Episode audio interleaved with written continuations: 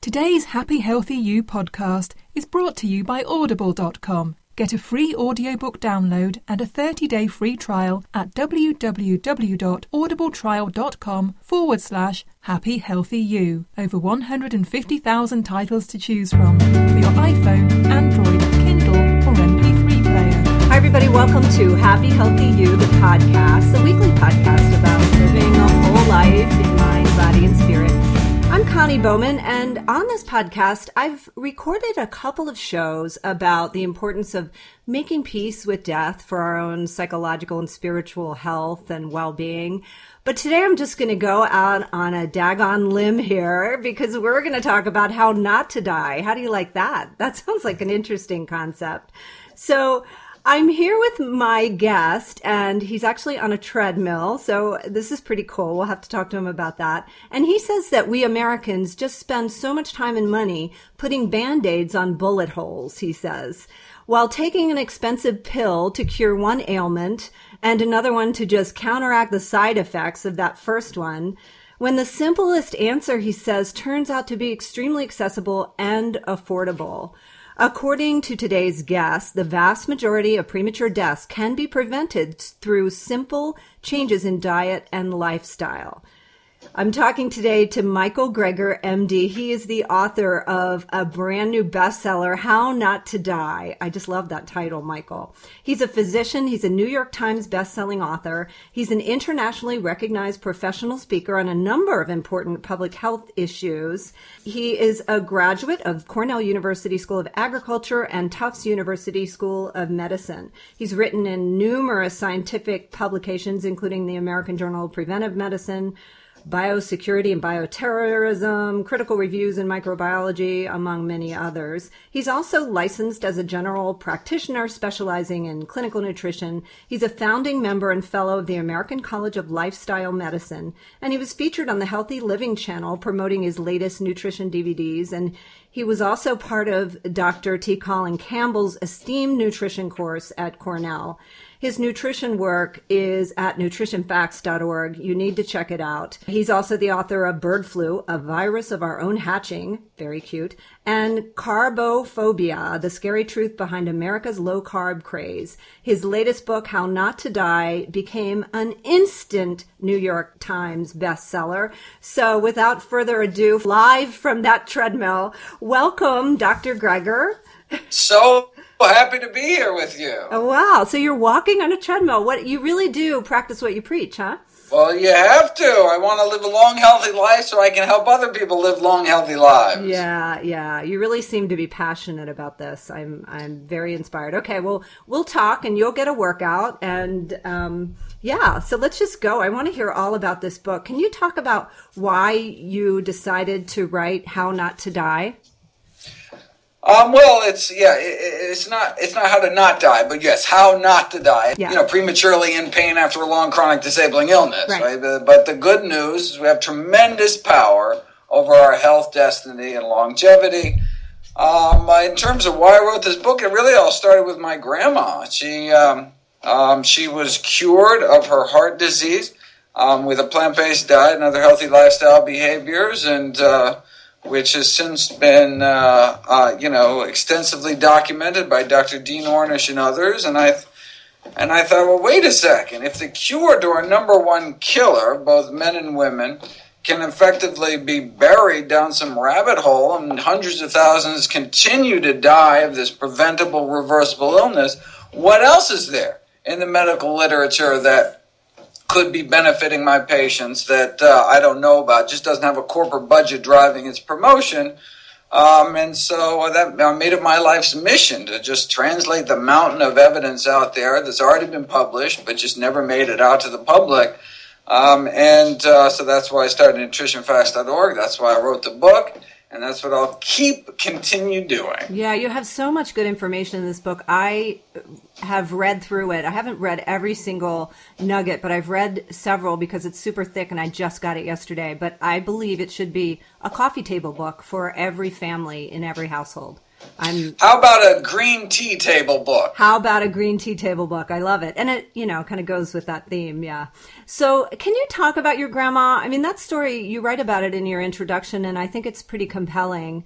I mean, she was given a, a virtual death sentence at the age of sixty-five, but Yeah, then she went on yeah. to live. I, I was really life. just a kid when the doctor sent my uh, grandma home, grandma kind of home in a wheelchair to die. She was diagnosed with end-stage heart disease. She had already had so many bypass operations. Surgeons basically run out of plumbing at some point. Confined to wheelchair, crushing chest pain. Doctors told her nothing else they could do. Her life was basically over at age 65. Uh, but then she heard about this guy, Nathan Pritikin, this early lifestyle medicine pioneer, became one of his early success stories. He's even actually featured in Pritikin biography. Um, it was this, you know, live-in program. Everybody's placed on a plant-based diet. Started on a kind of graded exercise regimen. Uh, they wheeled her in, and she walked out. Within a few weeks, she was walking 10 miles a day. Went on to live another 31 years till age 96 to continuing to enjoy her six grandchildren. Her uh, near miraculous recovery not only inspired one of those grandkids to pursue a career in medicine, but you know granted her enough healthy years to see him graduate from medical school. So it's really all thanks to her that I do the work that I do. Yeah, that's so inspiring. So she lived another 31 years. Wow. Can you tell me what is lifestyle medicine? I've never heard of that term. Yeah, so uh, there's long been this concept of preventive medicine. What can we do to prevent chronic disease? Uh, concentrating on smoking cessation, healthy diet, exercise, etc. But lifestyle medicine, what sets it apart is it's using the same kind of lifestyle interventions to actually treat and reverse disease in addition to, the, to just preventing it. I feel like that's a future of medicine, but maybe a lot of people don't know about it yet. Uh, it should be the future of medicine. Uh, you know, uh, a healthy diet can not only be safer and cheaper um, than current conventional medical approaches, but actually work better because you're treating the cause of the disease and not just kind of, uh, you know, uh, the- mediating the impact, slowing the decline, decreasing Right. some of the consequences. Well, maybe we can start there uh, with medical school. What is missing in medical school curriculums? Because I love how you. Well, I love first of all how you write. You're you're pretty whimsical, and I think people can tell by this treadmill conversation that you're a pretty lighthearted guy. how many miles have you gone, by the way? Ha! Well, I do about 17 miles a day, but it's still early, so I Oh, got okay. a long way to go. Okay, well, we'll we'll try to get you up there in your mileage by talking Good, to keeping you busy. So, so talking about medical school and what it's missing, I I love this quote here. You say, "During my medical training, I was offered countless steak dinners and fancy perks by big pharma representatives, but not once did I get a call from Big Broccoli." Indeed, Uh, that would have been a delicious supper too. I tell you. totally. I'm Uh, but yeah, doctors have a severe nutrition deficiency in education. Most doctors just never taught the impact healthy nutrition can have on the course of illness, and so they, you know, graduate lacking a powerful tool in their, you know, medical toolbox. Um, so, you know, that's one of the reasons I started nutritionfacts.org. I mean, there are, you know, also institutional barriers such as time constraints and, you know, reimbursement schedules, you know, but in general, you know, doctors simply aren't paid for counseling people on how to take care of themselves. Um, and, you know, indeed, you know, drug companies also play a role in influencing, you know, medical education and practice. But uh, so there's kind of institutional reasons, personal reasons. Um, but, uh, you know, when it's a matter of life and death, we, we've got to do better as a, med- as a profession. I, I totally agree. We've got to do better, and and we need people like you to really like lead the lead the charge. So so thank you for what you're doing. So the book is divided into two parts, and you the first part is is uh, you have 15 leading causes of disease related death, and and I love the way you do this. So you you list just to name a few. There's how not to die from heart disease, which is the number one, right? How not to die from lung disease, brain diseases, digestive cancers, infections, diabetes, and you just go down the line. And then the final one is iatrogenic causes, which I'm I, I kind of want to talk about. So that's how not to die at the hands of the medical system, right? Yeah, I mean, uh, you know, so when I was going through, I wanted to write a chapter on the role diet can play in preventing, treating, and reversing our top 15 killers. So I was going down the list. you know, I was shocked to discover that killer number three, I mean, it used to be like, you know, you think heart disease, cancer, stroke, things like that. No, killer number three is medical care in this country. So even just, uh, you know, uh, deaths from drug side effects given in hospitals kills an estimated 106,000 Americans a year, already making it the sixth leading killer. That's just in hospitals. Another 199,000 thought to die from drugs given outside of hospitals, for example, in you know, at a clinic, in your doctor's clinic. So, you know, we're not talking, we talk about side effects, people have this sense, oh, I'll talk about a little rash or something. No, side effects can kill. Um, and uh, so, uh, so, uh, and, and, then then there's uh, deaths from complications for surgeries, for unnecessary surgeries. Uh, there's cancers caused by, you know, even diagnostic tests can be dangerous, such as colonoscopies and, and CT scans. Sometimes these procedures are necessary, but oftentimes they're unnecessary, can be replaced by less invasive um, procedures or skipped entirely. Um, and, you know, and so we're, look, we're not talking about illicit drugs, uh, drug medication errors. In fact, medical errors also kill tens of thousands more Americans every year, or hospitals acquired infections. Hospitals are dangerous places. We should stay out of them. The answer is to not avoid doctors. The answer is to stay healthy enough, take care of ourselves, and so we don't get sick and require um, the tests and treatments that can have adverse consequences. Yeah, yeah, that is so true. So, yeah, just taking the example of the first chapter, heart disease, um, you, you, give so much information about how not to die from heart disease, and um, there's there's a lot of information out there about that particular one. Um, would you say? And are we continuously? Oh, well, uh, yes. I mean, you're, no, right. So people who are familiar with this area know about Dr. Dean Ornish's landmark work. Yes. And others like Dr. Esselstyn and Pritikin, reversing heart disease. But until another person continues to die, we have to keep talking about it because obviously people don't know, aren't being fully informed. Um, uh, because who would choose to get their chest cleaved in half? And undergo bypass surgery when they can just change their diet, eat healthy, and also and also and have good side effects. The side effects being they feel better. Um, they decrease their risk of other um, uh, leading killers and causes of disability.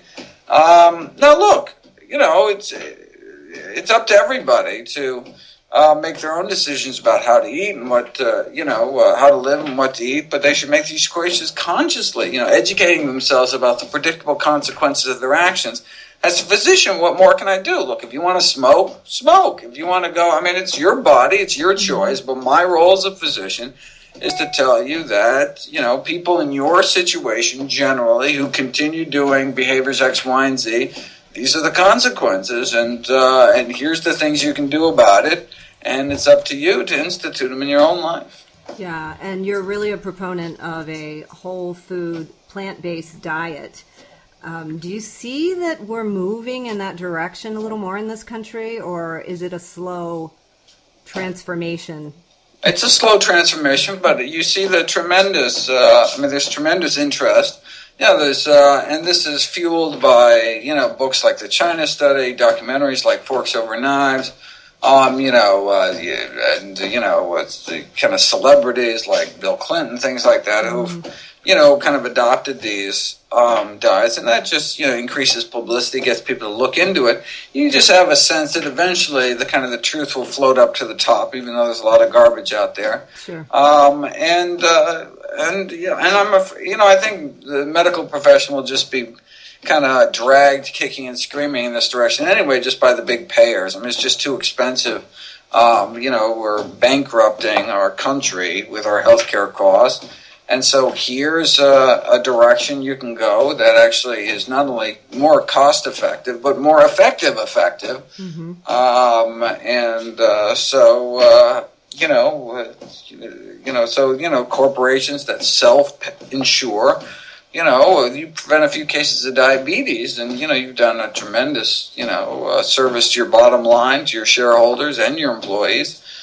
And so, I mean, I think we're going to move in that direction. The problem is how fast. So, you know, it took it took about 25 years for the Surgeon General's report to come out against smoking in the mid 60s you know, how many millions of smokers died in that time, right? Okay, so if it came out one year earlier, we would have saved that many more lives. Every year we delay um, uh, getting this information out to the public is another year that people are going to suffer. And so it's going to happen, um, but uh, my role really is just uh, trying to make it happen earlier rather than later. Yeah, I agree. I'm with you on that. So let's do this. Let's do this thing. So, talk about genetics. I mean, they do play a role, obviously, but how predetermined are we really to develop some of these diseases if we do change our lifestyle? Yeah, genetics are about um, so about eighty percent of all um, uh, premature death and disability is preventable with um, you know uh, healthy lifestyle behaviors like a plant-based diet. Um, and so, uh, you know, there's a, there's a small percent that's kind of, you know, travels, um, that's kind of, you know, inherited down through one's family. But, yeah, they, often that's used as an excuse. Like, oh, yeah, I've got, you know, heart disease in the family or something. When in actuality, well, I mean, if you have heart disease in the family, you have to eat even healthier than everybody else. It's not an mm-hmm. excuse to eat poorly. It's like, wow, some people can get away with eating a little crap once in a while, but you, you've got to really eat healthy because you you're starting out um, with a, this handicap of bad genetics, um, and so. You know, I mean, the, you, if you just have a bad family history of these diseases, well, then you just you, you have to do it twice as good as everybody else. Yeah, that's really true. And um, don't we all have someone in the family that has heart disease? I mean, it's kind of right. Kind of Unfortunately, like, you know, genes, you know, uh, uh, you know, are, are, inherited, but so are bad diets and lifestyles. Unfortunately, yeah. so. Yeah, bad diseases run in the family, but often nobody runs in the family. Yeah. Um, and that can uh, uh, and that can be a problem as well. Yeah, truly, truly. And you're you're you're walking. You're not running, but I'm walking. Yes, Keep going. very slow. You're like doing you know, good job. two and a half miles an hour, something like that. Just to you want to keep your endothelium happy. Actually, prolonged sitting, independent of physical activity, is harmful. So even people who go out to the gym an hour every day, if you're sitting six or more hours a day, it's actually um, bad in terms of uh, your longevity. So I encourage people to take breaks to have a standing desk if possible, and if they, they, can have a walking desk, that's even better. Yeah, yeah, I love it. I love it. I'm inspired to do that. So I don't want to give away anything from this book because I want everybody to buy it because I really think the information is crucial for every single person. But I do want to go over just a few things if it's okay. And sure. one of one of the things a lot of people will be really excited to find out, including those who are shareholders in Starbucks, is that coffee is really pretty good for a lot of things. So, can you talk about coffee and give us all the uh, go ahead? Well, I've been talking about coffee. Yeah. Well, you know, look, uh, food is a you know, food is basically a zero sum game. You know, every time you put one thing in your mouth, it's a lost opportunity to put something even healthier in your mouth. And that you can. And the same thing happens with beverages. And so, I actually, I, I mean, so it's not that coffee is unhealthy, but there are healthier options. So I encourage people okay. to drink green tea. So every cup of coffee is one lost opportunity to drink another cup of green tea, which there's more data to support its benefits. But indeed, coffee drinkers tend to live longer, um, have lower cancer rates, um, lower rates of liver disease. Um, and so it is a health promoting beverage. However, there are healthier beverages, and foods are not so much good or bad for you, but better or worse for you. And so we should always try to ratchet up, mm-hmm. um, uh, you know, the uh, the foods and beverages in our diet in terms of uh, eating and drinking healthier. Yeah, yeah, and and you mentioned so many different things that are really superfoods, and I want to get to that in a little bit. And maybe we could incorporate it into this. You say in your book that people ask you constantly, "What do you eat?"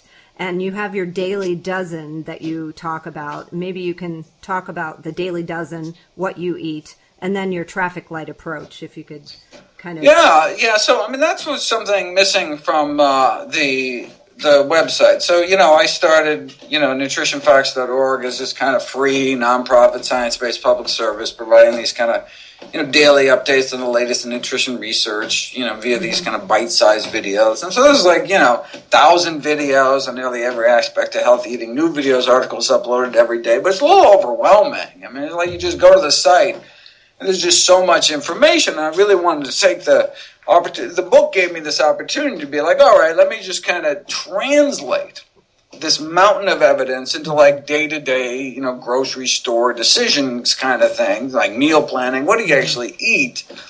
Um, and uh, so, uh, um, you know, so I shared what I do in my own life or my own family, and, and you know, with the caveat that look, you know, it doesn't. You don't have to do it like me. If this doesn't work for you, that's totally fine. But uh, you know, if you're curious, this is how I've done it.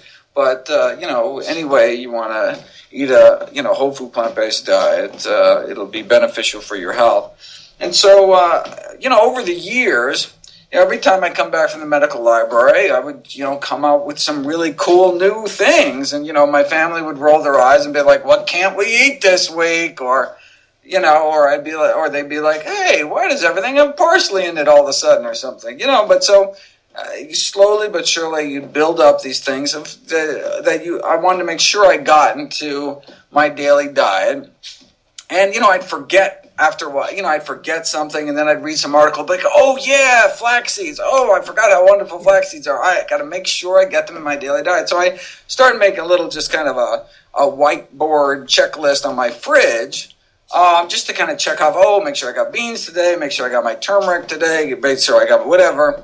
Um, and so that kind of uh, kind of evolved into my daily dozen checklist, kind of the daily things I want to um, try optimally to get into, uh, um, you know, on a day to day basis. And so I talk about how much, um, you know, ideally we should get of all, how much exercise, how many greens, how to make the greens taste good, how to, you know, you know, and so I talk about, you know, my favorite recipes and kitchen gadgets and just basically whatever, you know, kind of how I make it work for yeah. myself. But, um, so that's the kind of daily dozen concept.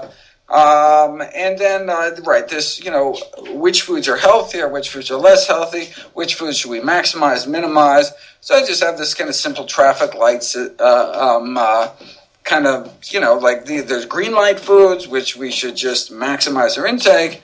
There are yellow light foods, which, you know, we should um, try to minimize in our diet. And then uh, the red light foods, which you really try to avoid. Um, and uh, so, you know, the green light foods are whole plant foods. Um, yellow light foods are animal foods uh, and, and processed plant foods. And then the red light foods are processed animal foods and really ultra processed plant foods. Um, which you know bear no resemblance to the original, you know, like cotton candy. Like you don't even know what plant that came from, right? It could have came from a sugar beet, could have came from a sugar. I mean, it's just like so far removed yeah. that it's just we just shouldn't eat it. I mean, now look, I mean, you know what you have on your birthday or special occasions doesn't really matter. It's the day to day, week to week um, diet, and on a day to day basis, we really should try to center our diet around whole plant foods, which is fruits, vegetables, beans, you know, split peas, chickpeas, lentils, whole grains, nuts and seeds, mushrooms, herbs and spices, you know, food that comes from the ground. These are the healthiest foods for us. Mm. And beans are so filling. Beans are wonderful. Oh, filling. Um, you know, we share something. Uh, both of our dads. My dad uh, developed Parkinson's a couple uh. couple years ago, and or you know was diagnosed, and yours was as well. Can you talk a little bit about Parkinson's, just for my dad? Shout out to Dad. I love you, Dad. He's actually doing yeah, so, so, well. Uh, so, Parkinson's, yeah. So I have a chapter on Parkinson's. Mm-hmm. Um, because it uh, it's uh, one of our 15 leading causes of death.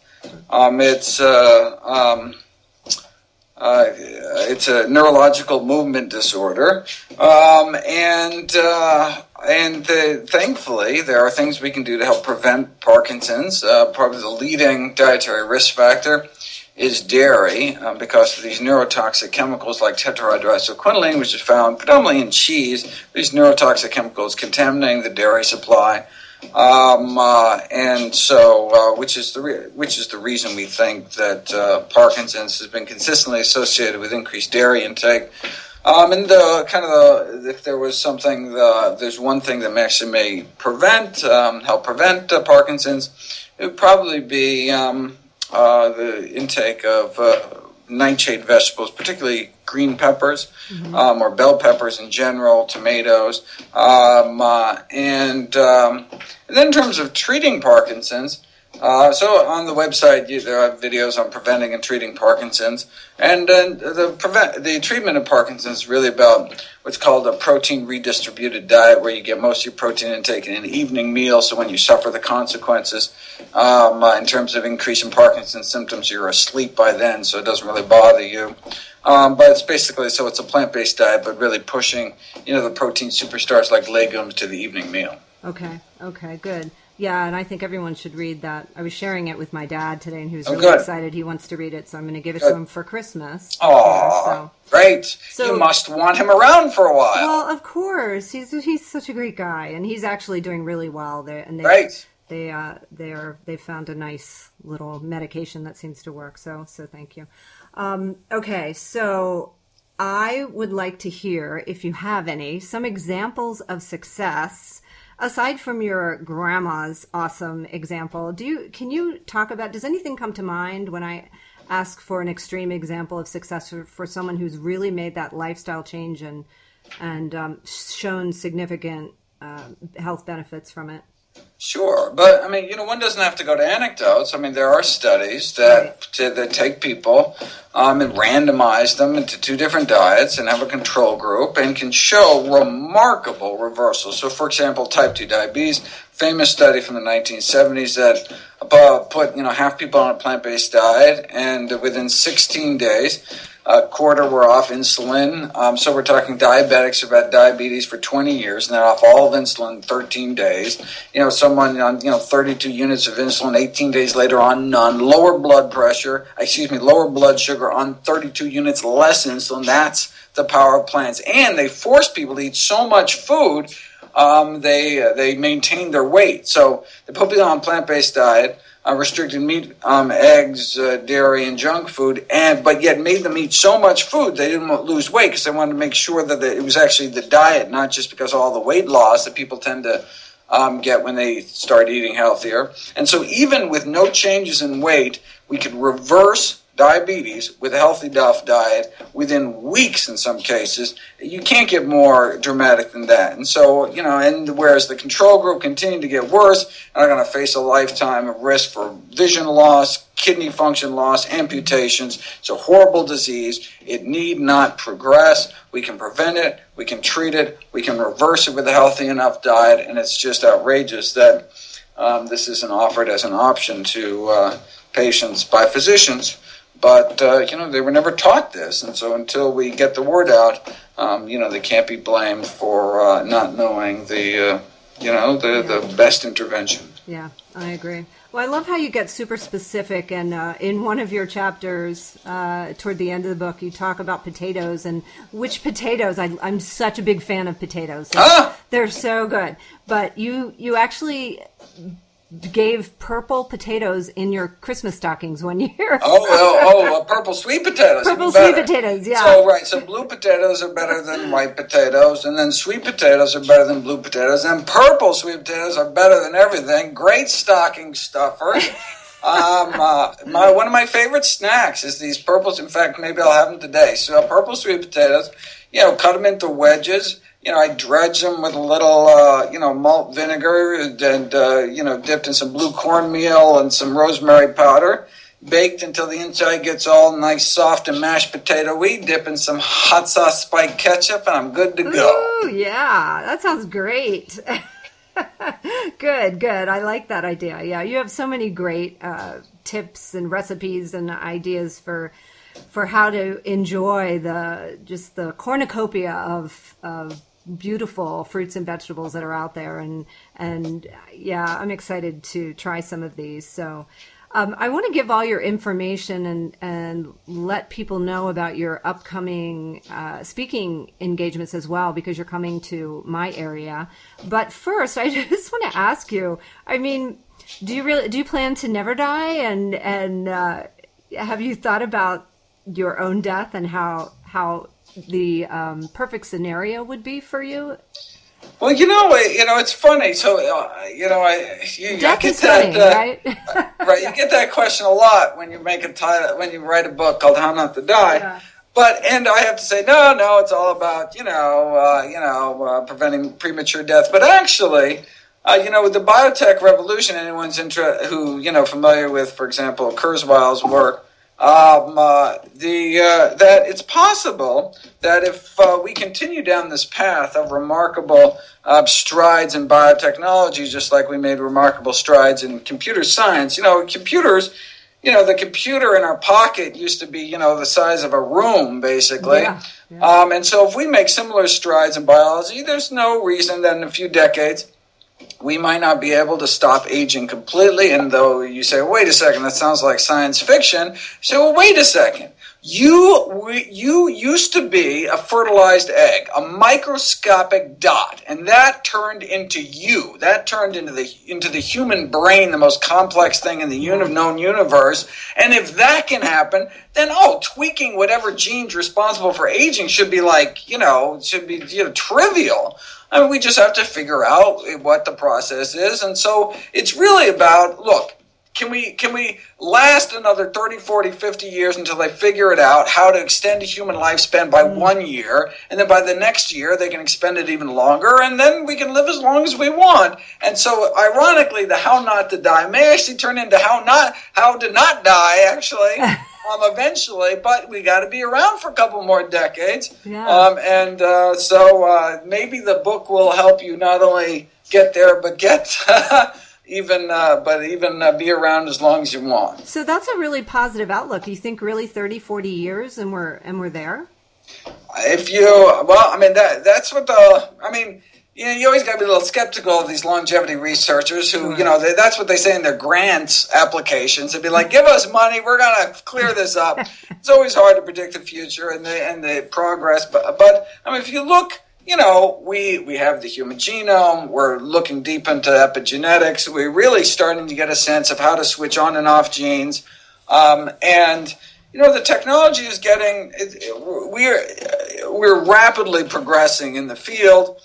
And so basically, if we keep along this path, we don't reach any kind of major, um, uh, you know, uh, kind of, you know, roadblocks, then we really may be able to, um, to uh, to figure this out, and then you know it's a matter of uh, it's a matter of keeping us healthy as long as we want. And so, but look, you, you have to make it there, and uh, Yeah. uh, that means taking care of yourself right now and taking care of your kids. Awesome. Awesome. Well, the book is How Not to Die, and Not and Die are written in kale. So that's how you- you'll I notice those, those are mustard greens. I Oh, think. mustard But- green. Oh, But really? no, kale is good. Kale Okay. is good. They look a little light for kale. True that. True that. Okay, so they're written in mustard greens. Sorry, I, I have to get better with my greens. By Michael Greger, MD. And for more information about your work and to to uh, come and see you talk, because I have a feeling you uh, give a great talk. I can't wait to see you next month. Where can we find that? Uh, yeah, no, no, that's really that's the funnest part. Yeah, I'd Yeah. love to, for people to come check it out. So if they just go to nutritionfacts.org, um, uh, then uh, all, on the homepage you can get all my annual you know videos. You can search for any nutrition topic, and on the left side has my speaking tour schedule. I'm doing about sixty cities in six countries in the next few months. So hopefully I will be in your backyard and be able to uh, sign your book in person. Undoubtedly, undoubtedly. Yeah. Oh, that's a good idea. I'll bring my book. I'll bring my book. Well, I'm looking forward to seeing you. Thank you so much for coming on the podcast. I hope you got a workout while we were talking. I am so glad to be here. Keep up the good work. Thank you. Yeah, yeah. Uh, we'll just keep spreading the word so we can all make it to the next 30 year mark together. So Great. thanks so much and happy holidays. Thank you. You too. Take care. Bye bye.